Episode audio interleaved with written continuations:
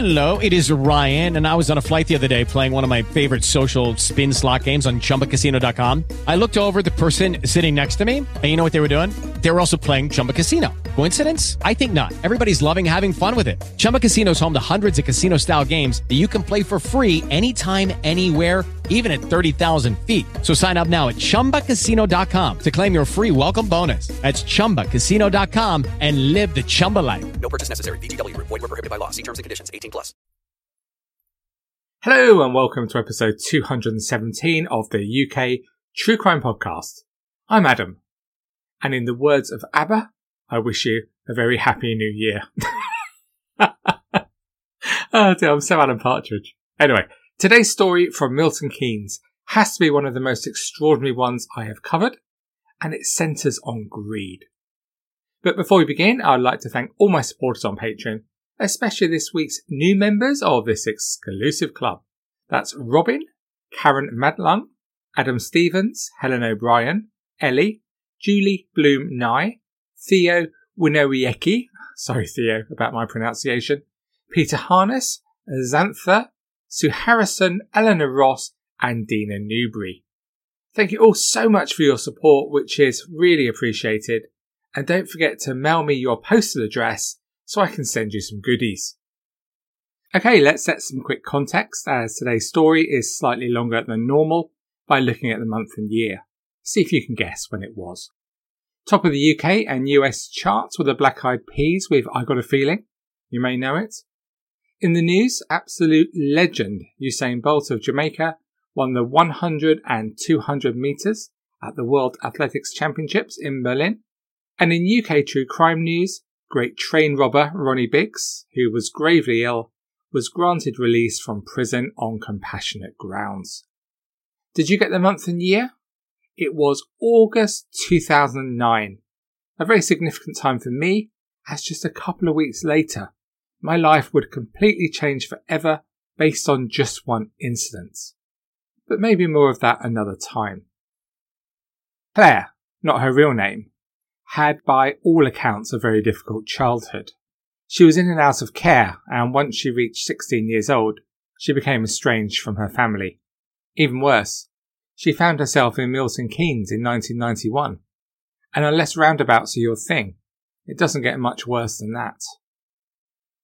Claire felt very alone in the world, with every day becoming just a desperate effort to manage the basics of how to feed, house, and clothe herself.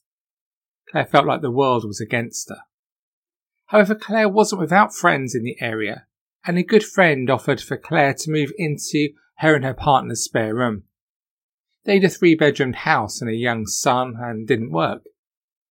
It was a difficult environment as groups of people hung around the house a lot during the day and at night too.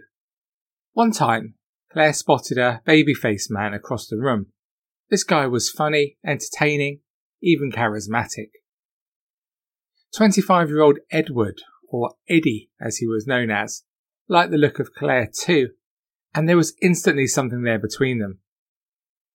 Eddie enjoyed drinking strong alcohols such as whiskey and extra strong lager, and he'd been in trouble a lot with the police, even though he was still relatively young. He was always in court for burglaries in the 90s, and in the late 1980s had been convicted of wounding with intent after stabbing a neighbour in the stomach after falling out. Eddie lived just down the road with his dad Arthur. He was the youngest of ten brothers and sisters from two wives. Vera, Arthur's first wife, had died in 1963 from an aneurysm, and within just one week, yep, you heard correctly, one week, Arthur had remarried. I wonder if he went to the funeral with his new wife, Sheila. This marriage lasted and the couple went on to have five children, with Eddie being the youngest. The two groups of children from different mums never got on and to this day still don't. Eddie wasn't at all keen on Sheila, and he used to tell people that his mum had died when he was young and that he was raised by his sisters, despite his mum still being alive. By the time he left school at 16, Eddie had a major issue with the hand that he thought he'd been dealt with by life. He thought the world had wronged him and he deserved better. but quite how that was going to happen he wasn't sure. He dabbled in bricklaying when he could be bothered and needed the cash, but this certainly wasn't where he felt his future lay. He was destined for better things. Eddie was passionate about railways, but despite this, he met a woman in 1982 who liked him.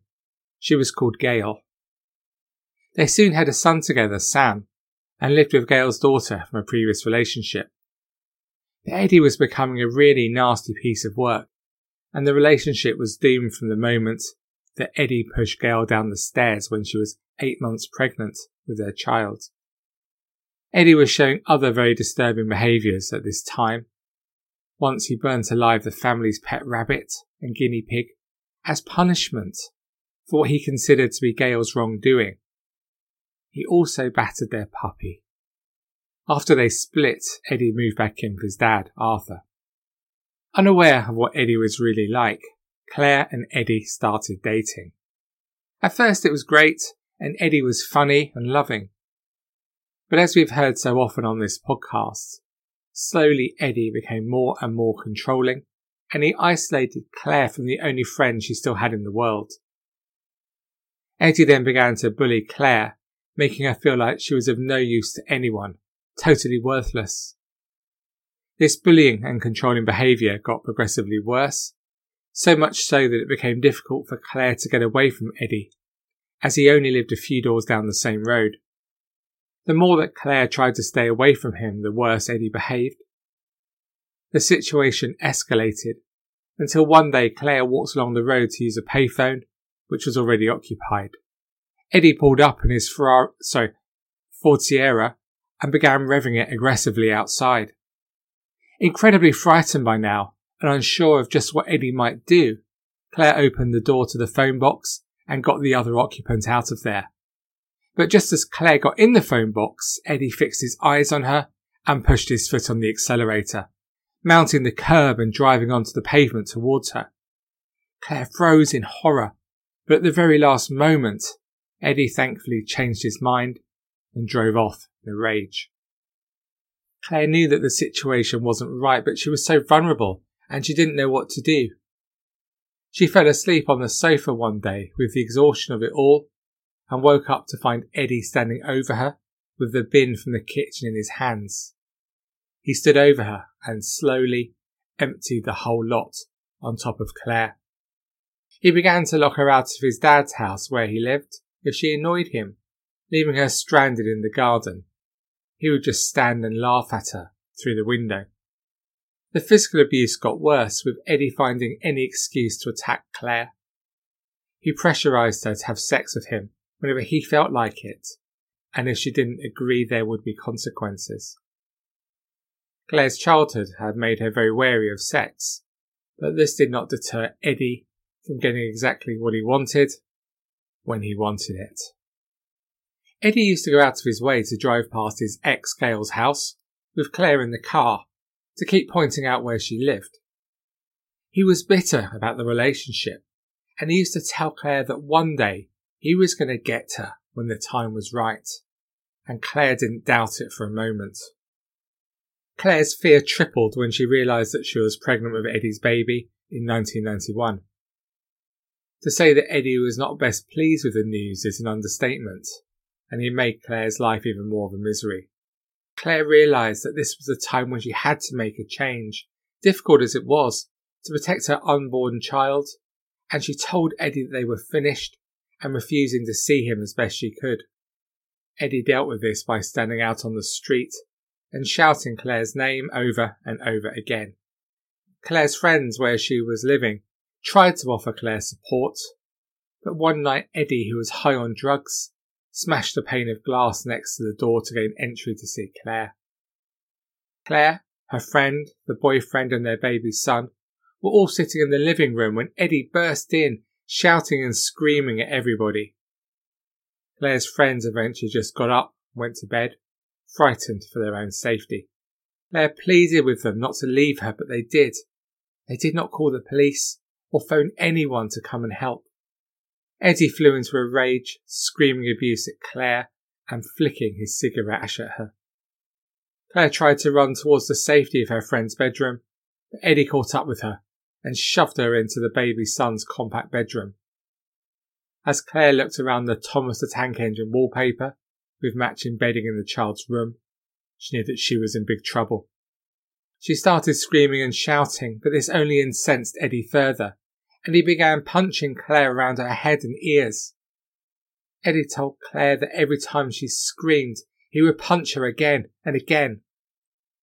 Claire feared for her life, feeling like Eddie's punches were caving her head in.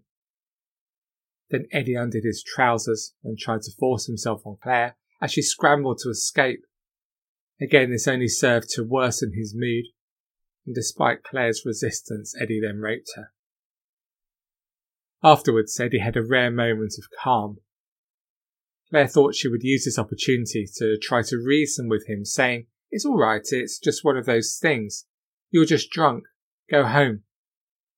Claire wanted with all her might to scream for help again, but she was now beginning to think that if she did this, Eddie would just kill her. He stumbled out of the room and started to go downstairs, and Claire thought her nightmare might be over for the night, but at the bottom of the stairs, Eddie changed his mind. He turned and came back up. The physical abuse began again and again, with Claire once more genuinely thinking that she was going to die. He then raped Claire again, whilst all the time physically and verbally abusing her. Through the horror, her so called friend stayed in their room for the four hours of the ordeal that she went through that night. Finally, Eddie left the house, and before he did, he scribbled out a note of apology to Claire. Claire put the chain across the door in case he came back and ran to her friend's room to beg for help. Finally, seeing the situation, they called 999. An ambulance was called to treat Claire's many wounds. Her head and ears were bleeding, and her poor body was battered and bruised. She feared for the four month year old baby growing inside her. Eddie went on the run for two days before finally handing himself in to police, and later, astonishingly, after pleading not guilty, he was granted bail at court. Later that day, he went to see Claire's friend's boyfriend and tried to convince him to tell police that the whole ordeal had been made up and was just a figment of Claire's imagination. Eddie was rearrested and jailed after the boyfriend told police exactly what had happened. During the trial, Eddie was one of those losers we unfortunately have spoken about too many times on this podcast. He found it all rather amusing, smirking and tutting, rolling his eyes at the evidence as though it was all made up. He tried to intimidate Claire, making gestures at her from the witness box. But the jury did not believe his story, and Eddie Putman was jailed for seven years for rape. In prison in Milton Keynes, Putman liked to boast to his prison mates about the control he had over Gail and Claire and what he'd done to them over the years. Upon his release just four years later, things were still not good with Putman's biological family. Arthur, by now aged 74, committed suicide by stepping in front of a train in June 1997. He had suffered with his mental health for some years, and the family felt that Putman's actions had caused Arthur and all of them considerable suffering and worry. When Putman was released from prison, he went back to Gail, with whom he had his son, Sam. He lied to Gail, saying he'd been put inside for robbery, not rape, and so Gail took him back. When Claire found out that he was free, she begged police to provide her with some support as she still lived in the area with their son. She was given a Home Office alarm in case he came to find her, but was so frightened she seriously started to think about how to hire a hitman to kill him, but she didn't go through with that plan of action. Putman had not learnt from his spell inside. He didn't give Gail a penny towards living costs and was violent toward her on many occasions, regularly smashing up the house and then beating her. He also raped Gail and on one occasion had a knife to her throat to threaten her. Finally, Gail phoned police in 1998 who arrested and charged Putman. But Gail was put in that terrible position where she was placed in a women's refuge and her son was housed elsewhere. Gail just couldn't bear to be without her son, and she was being threatened too by friends of Putman, so she phoned the police and told them that all her claims were a lie. For this, Gail was charged with perverting the course of justice and given 28 days in prison. Putman's behaviour deteriorated further, and he used to make Gail's daughter undress in front of him as she got older. He threatened them all continuously, and they never knew when he might turn from being Mr. Charming to a violent monster. In 2001, Gail and her family finally found the courage to leave Putman, but the impact he had left on them was devastating. In 2008, one of Putman's friends who he'd completed a bit of building work for was called Giles Knibbs. The two would often talk about their lives and how they both wanted more, specifically, more money. Giles was in his 30s and worked in Camelot Security Department. Camelot, the company who run the UK National Lottery. He'd been working there since 2004, and with his access, both thought there must be a way they could use that to their advantage. Then one night Giles was working late when he saw a document being printed which contained details of big wins which had not yet been claimed. This was it, the chance they'd been looking for. Giles and Putman began concocting a plan to earn them millions of pounds in cash. Giles had recently gained a promotion and was working now at Lottery HQ in Watford. He knew the systems well, and his new position gave him access to details around unclaimed lottery tickets. They began to plot in earnest. Partway through their plotting, Putman decided to hold a dry run of what he planned was in order, and he invited neighbours around to celebrate his lottery win, promising them that he would see them right financially. Putman later told them it was all made up and laughed hysterically. What an absolute hoot he is, right? These friends knew he was mates with Giles and suspected that Giles had something to do with the trick.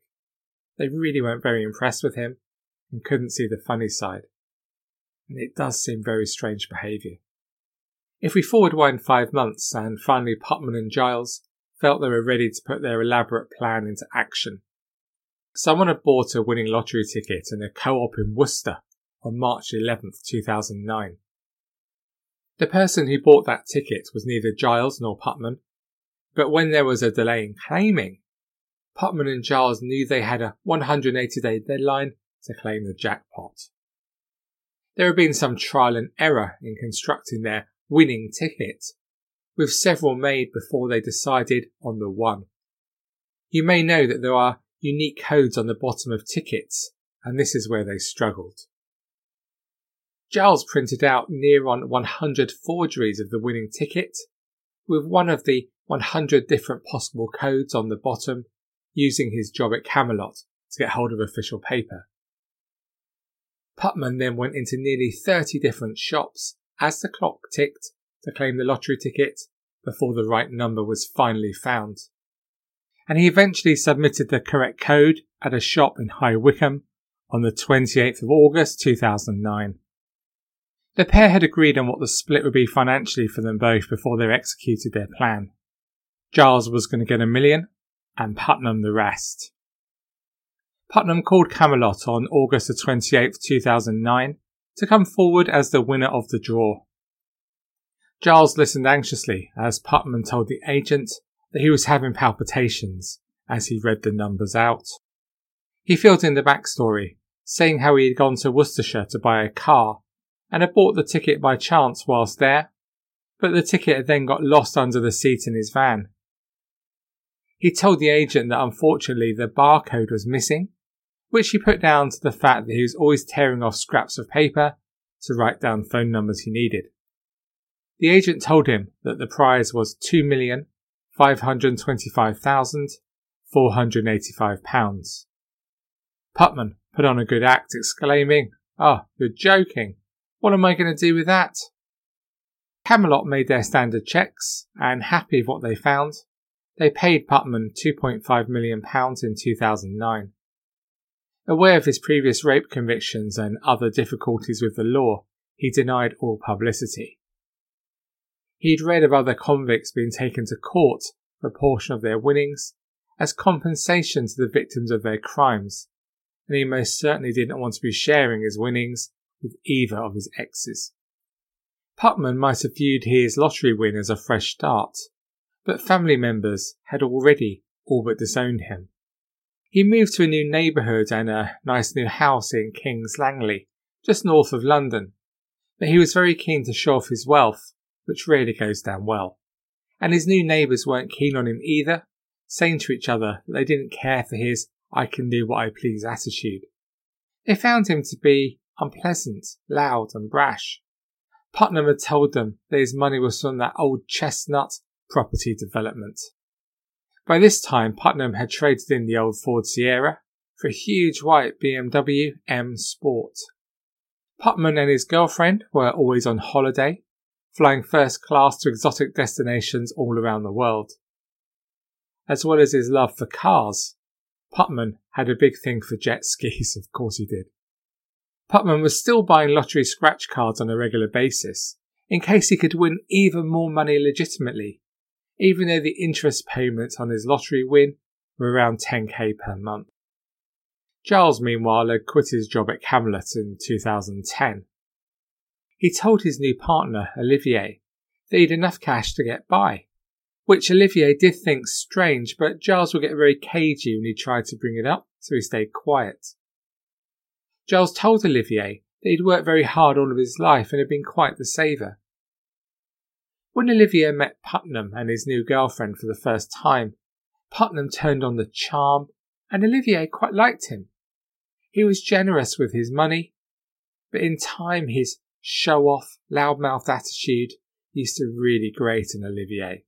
But he stayed friendly with him for his partner Giles's sake. About a year after Putman met Olivier, Putman wrote to his local council, telling them that he hadn't been able to afford to pay the rent, so was on the verge of being evicted. He said he was so hungry he could no longer hold down food and the only money he had left was from selling his belongings, which he figured he wouldn't need, as he'd be homeless soon enough. Over the course of 20 months, Putman claimed more than £13,000 in benefits. Yet he was actually living in a four bedroomed, riverside £600,000 home with a substantial amount of land, buying various cars on a whim with his money, and scattering around 50 of them around his plot, where he also had a mobile home. Putman's downfall came when he then tried to buy his old one bedroom council flat for £83,000 in cash. This raised suspicion and investigations were made and charges followed. He was sentenced in 2012 to nine months in prison for benefit fraud, specifically income support and housing benefits. After this, everything, well, almost everything, about Putman was laid bare to the public with a female relative telling newspapers. Eddie comes across as a charmer, but he's really a Jekyll and Hyde character. He's won millions and it couldn't have happened to a less deserving person. He's an absolute monster.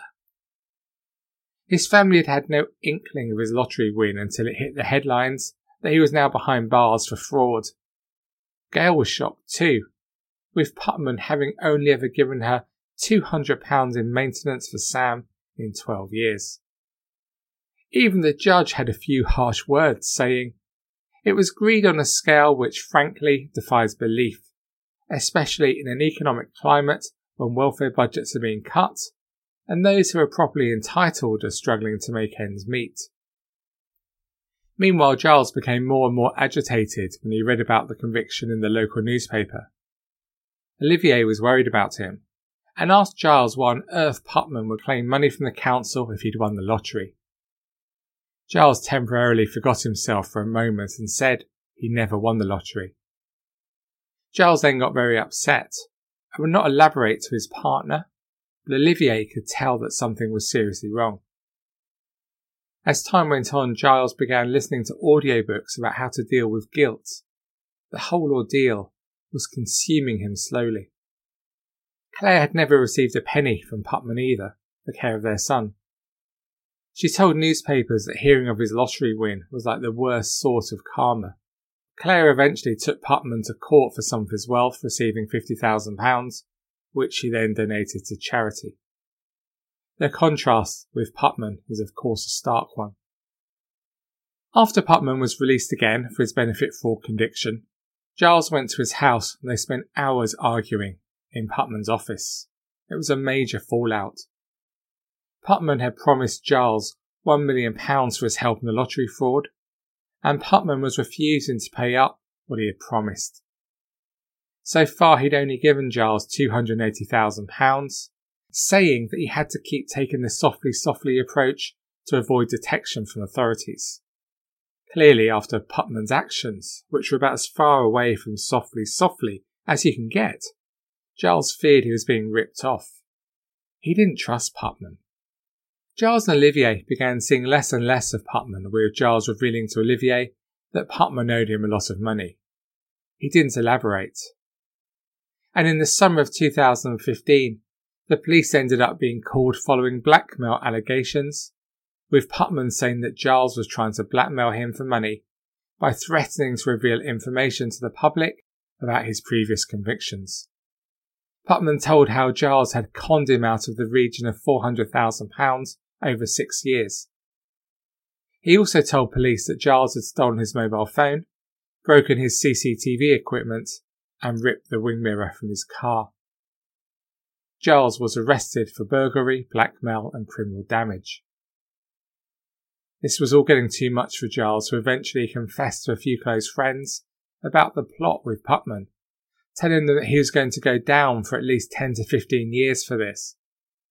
Tortured by what he had done, and the fact he hadn't got his fair reward for the risks he had taken, and knowing he was about to end up in prison, Giles couldn't face it. He smashed up Putman's car, locked himself away for hours listening to depressing music, and then Giles drove to a car park at Ivinghoe Beacon in Buckinghamshire. His body was discovered in his car at around 3pm on October the 6th, 2015.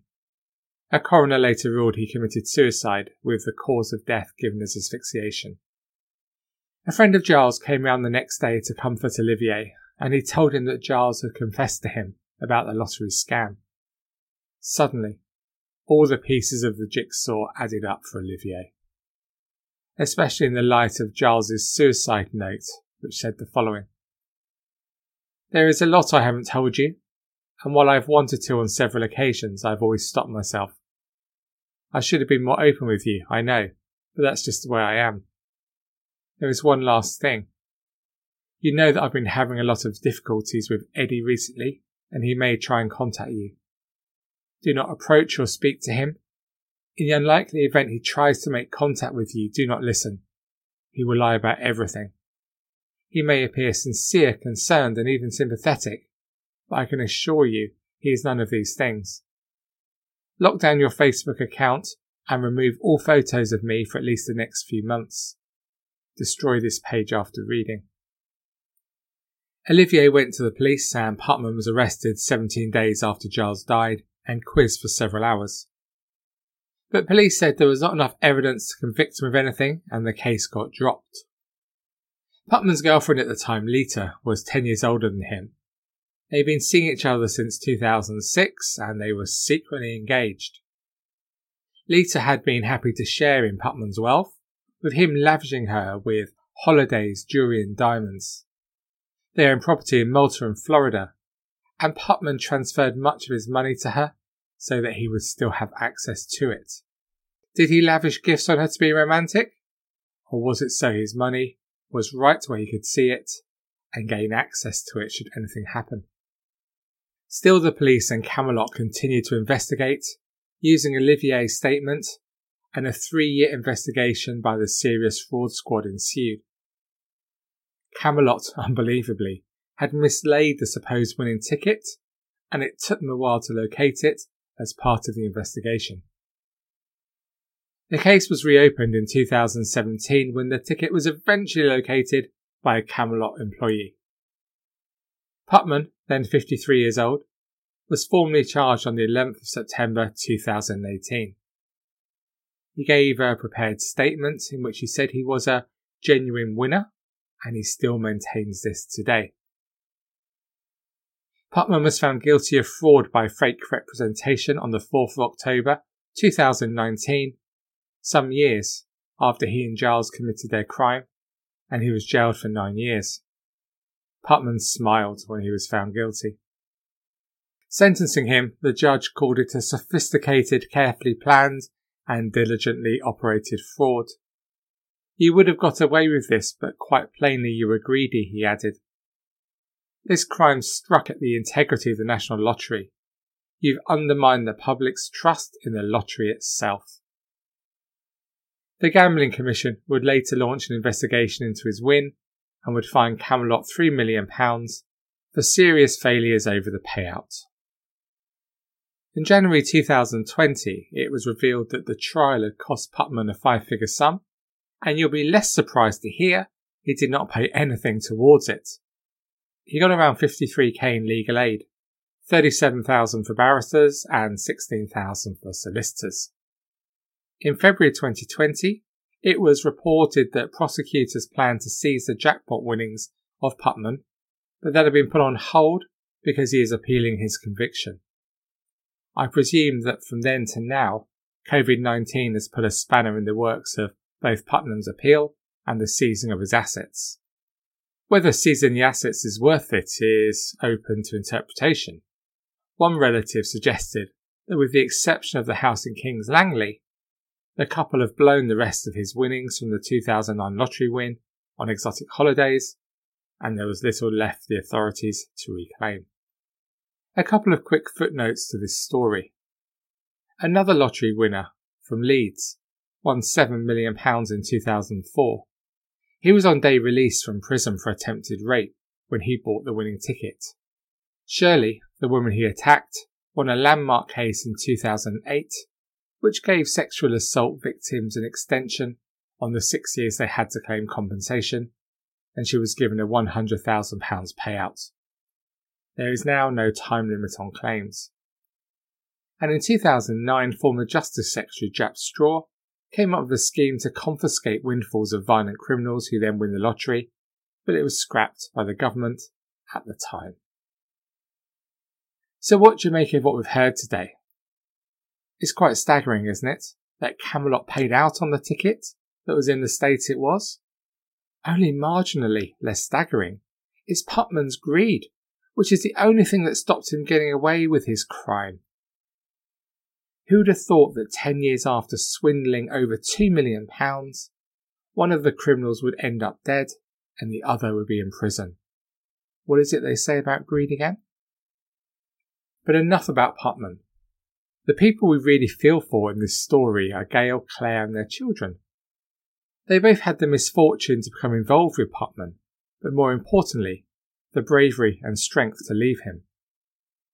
It's never easy with a violent, aggressive partner, but I hope if anybody listening is suffering with domestic abuse or knows someone that is, this shows again that the horror can end and there is help out there for you.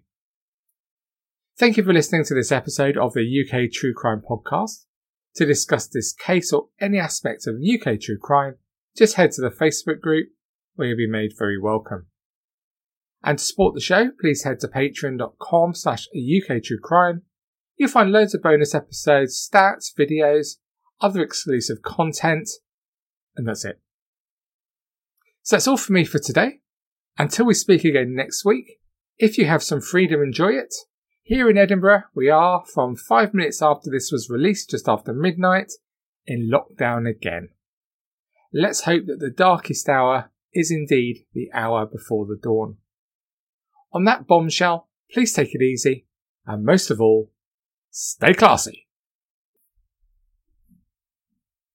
It is Ryan here, and I have a question for you. What do you do when you win? Like, are you a fist pumper? a woohooer, a hand clapper, a high fiver. I kind of like the high five, but if you want to hone in on those winning moves, check out Chumba Casino. At ChumbaCasino.com, choose from hundreds of social casino style games for your chance to redeem serious cash prizes. There are new game releases weekly, plus free daily bonuses. So don't wait. Start having the most fun ever at ChumbaCasino.com. No purchase necessary. VGW. Void were prohibited by law. See terms and conditions. 18 plus. Join us today during the Jeep Celebration event. Right now, get 20% below MSRP for an average of 15178 under MSRP on the purchase of a 2023 Jeep Grand Cherokee Overland 4xE or Summit 4xE. Not compatible with lease offers or with any other consumer incentive offers. 15,178 average based on 20% below average MSRP from all 2023 Grand Cherokee Overland 4xE and Summit 4xE models in dealer stock. Residency restrictions apply. Take retail delivery from dealer stock by 4 1. Jeep is a registered trademark.